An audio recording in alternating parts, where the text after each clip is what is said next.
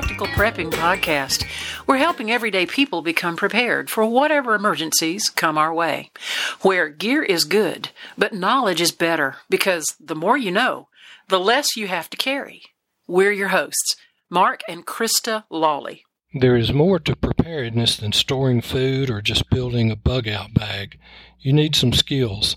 Let's talk about some of those skills for a few minutes. One of the things that you need is first aid skills. If you don't already know how to do CPR, go take a class, learn. The life you save may be a friend of yours, maybe a family member, might be a total stranger, but learn CPR. In learning CPR, you'll also learn about supporting airways there are times that we have some injuries and we need to support that airway, especially if it's someone that is unconscious at that time. You may need to support that airway to keep them breathing. Another skill that you need is to stop bleeding. There are several good classes that you can take on this basic first aid up to a stop the bleed class. Pressure dressings can be used to stop bleeding. You'll need to learn bandaging if you have a wound and you get that cleaned up, you'll need to bandage it up to keep it clean. Another thing is tourniquets. Learn to use a tourniquet. Learn the type that you carry. And I would suggest that you have one that you can put on your own arm. You never know when you're going to have a severe injury major arterial bleed, and you may have to put that on to yourself. So there's some good tourniquets out there. Uh, carry several different models. The SWAT T is good, but very, very difficult to be able to get that onto your own arm. You need two hands to be able to put it on. So learn the type that you carry and have at least one that you can put onto your own arm. Another skill that you need is to stabilize fractures. This doesn't only come into play in an SHTF situation, but if we have someone with a broken arm or leg, you need to be able to stabilize that injury until we can get them to professional care. And if we're in an SHTF situation, it's going to be very important. And sometimes that may involve setting that particular bone, particularly if it's angulated. So that's a skill that you need to learn, as well as splinting. Splinting comes into play, especially with broken fingers and sprains. You can even splint and be able to stabilize those and give some folks relief from their pain. Hey, listen, I just want to tell you about a couple of books that you need to add to your collection and give as gifts. I highly encourage that you go to Amazon and look up this title, Making Contact During Emergencies. This is information that may save your life or the life of someone you care about. If injured, lost, or found in a disaster or another type of emergency. This book was written by Mark and Krista Lawley. I'm Krista, and Mark is my husband. Book number two that we wrote that we're especially proud of and has gotten a lot of buzz is entitled Practical Prepping for Everyday People. This is a common sense guide on preparing for life's emergencies. And when we say practical prepping, we mean the type of emergencies you're going to find yourself in day in and day out. Car emergencies, dead batteries, flat tires, storm damage, the roof has gotten blown off. You find that you have no power, no electricity, no devices are working. These kinds of things are happening to somebody somewhere every single day. And we were astonished when we did a little research to find that a vast majority of people found themselves woefully unprepared for one or more of these types of emergencies. And particularly after this COVID year that we've experienced, I think a whole lot more of us are paying closer attention to things like grocery store supply chains, the ability to be able to buy gas, the ability to be able to move freely about, or what's going to happen if we do have to stay home for three weeks solid. Practical Prepping for Everyday People by Mark and Krista Lawley, also making contact during emergencies. Go to Amazon, look these up, add these to your collection. We sure appreciate it. Another skill that we need to know is water purification. You know, you can't always depend only on a personal water filter. We need to learn water purification. One of the things we can use is purification tablets. Drop a couple of those according to the recipe or the instructions on the bottle. Put that in and let that sit 20 to 30 minutes just follow the directions on there. But you can also use bleach formulas. so many drops per quart or so many drops per gallon of unscented bleach. Let that sit for about 30 minutes, and the water will have a slight bleach taste to it. And if it doesn't, start over and do it again. Another skill that most preppers think about and learn and practice is fire starting. Now, we personally carry lighters and matches. We find that's the easiest way to start a fire. However, we do practice with our ferro rod or with flint and steel, so you need to have several, at least three methods of starting a fire. If you carry a lighter and matches, that's great, but practice with a ferro rod or with flint and steel. Now, another skill is security and situational awareness. Question comes up how can you protect yourself and your family, especially if you don't have a firearm? So, learning self defense or taking a hand to hand combat class is a good thing, a good skill to have, and it might help us to protect our family as well. Here's another one we don't often think about, and that's laundering clothes without a washer and dryer. There's a knack to be able to wash clothes without a washer, and we think of the old scrub board, and probably none of us have that old scrub board, washboard around. So we need to learn some ways, and there are plenty of ways on the internet, on YouTube, that you can look up and learn how to wash those clothes without and of course, we can use our paracord and string up a clothesline if we need to to dry those clothes as well. Skill that a lot of preppers think about, and that's communication. Communication is one of those things that we need to have after a SHTF or during a disaster. But a lot of times people think that it's just having the equipment.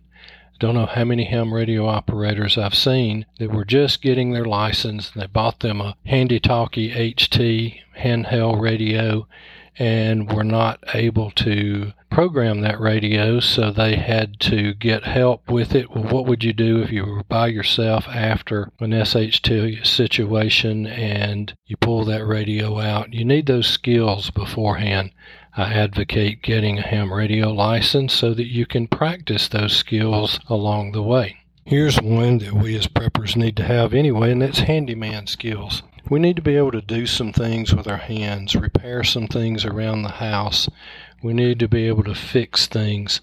Some of us got the fix it gene, some of us didn't it's not hard to learn to, to do some of those things. So we need to be practicing those handyman skills as we go. How about obtaining food? We've got a limited amount of food. You might have two years stored, but what happens if we have a long term SHTF situation and that two years worth of food runs out? Then you're going to be having to figure out how to obtain more food. Now, that might be the skill of hunting or fishing or gardening or raising animals, and not one of these is as simple as it looks. Putting in a garden is not as simple as just plowing up some dirt and throwing in some seeds. Now, you may get some plants to come up, but Gardening is a very, very refined skill, and so we need to be practicing that. That's one of the things that Chris and I are doing this year. We're learning more about gardening, and we're planting a small garden this year to learn even more.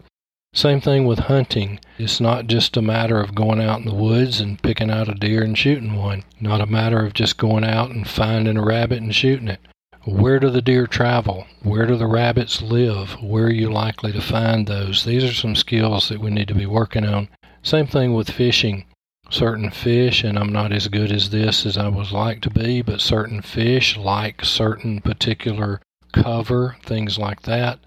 And so it's not always as easy as just throwing a line in the water with some bait on the hook and one jerk on one end waiting on a jerk on the other end. So that's some skills that we need to be practicing and learning if we don't already know.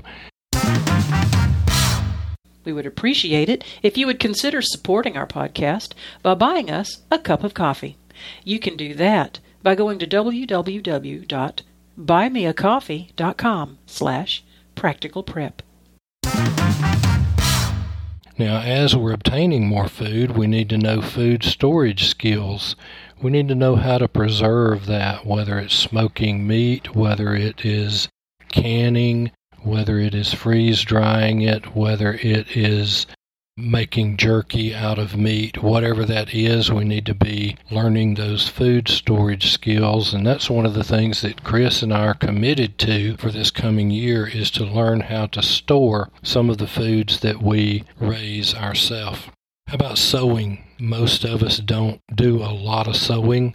Oh, we can put a button on or just sew up a tear or something like that. But, you know, sewing might come in very, very handy during a long term SHTF. It could even be needed after a job loss. We may need to be in a situation where we need to be repairing our clothing rather than going and buying new clothing. You also need certain pieces of equipment. And for the sake of argument right here, we're talking about bugging in. We're going to do a, another thing on a bug out bag and some of the equipment later. But right now we're talking about focusing on bugging in, which is the most likely thing that we are to do.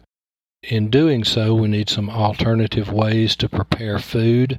Now, we did a previous podcast on that, and Chris went through a lot of the things that we can use, ways we can cook. We can use that grill, we can use a camp stove, we can use cast iron over a fire. But we need to have those alternative ways to cook, not only knowing how, but to have the proper, and I say cast iron, uh, cast iron lends itself so well to cooking over a fire, but we need to have those implements that we can use already in place. We also need alternative ways to stay warm, and we've talked about this before. We personally have propane heat as a backup to our heating system but we also have a fireplace that we could use if we had to. So, what is your backup system for staying warm? It might mean simply getting in the bed and having extra covers on it. It could be having a sleeping bag on top of the bed or under the cover. But some of the things that you need to have ahead of time in order to be able to stay warm. We advocate having a personal water filter. We like the Sawyer Mini and we carry those in our bags. Those are a great thing to have in a get home bag. But we don't need to solely depend on a personal water filter. We need other methods of being able to purify that water, so that's where those purification tablets and that bleach comes in. Do you have those at home? Do you have that additional way? Do you have the pots that you could boil water in if you need to? And then when we're talking about bugging in at the house, we need some general tools, which we need to have these around anyway. And that is things like hammer, nails, saw, some wrenches, pliers, screwdrivers. We need a shovel, tarp, plastic sheeting. We need some plumbing tools to work on the plumbing if we need to. But those are the kinds of equipment that we need to have and to have into place before SHTF could occur. And when I say SHTF here, it might be 24 inches of snow and the power's out. It might not be grid down and zombies walking the streets. We want to be practical about this and be prepared for the things that we might need to do. Having those skills helps us to be able to get through situations like this. And you know, the more skills we have, the less we have to carry. So we can use skills to get around the lack of certain pieces of equipment where we can't always replace that skill with a particular piece of equipment. All right, that's it for today. We appreciate you being here. We'll talk to you next time. Thank you for listening to the podcast today. And please leave us a five star review. That helps more people be able to hear this podcast. Share it with your friends and family. You can reach us on Facebook at Practical Prepping. Email at info at practicalprepping.info. And our website is practicalprepping.info. And as always, remember stuff happens. Stay prepared.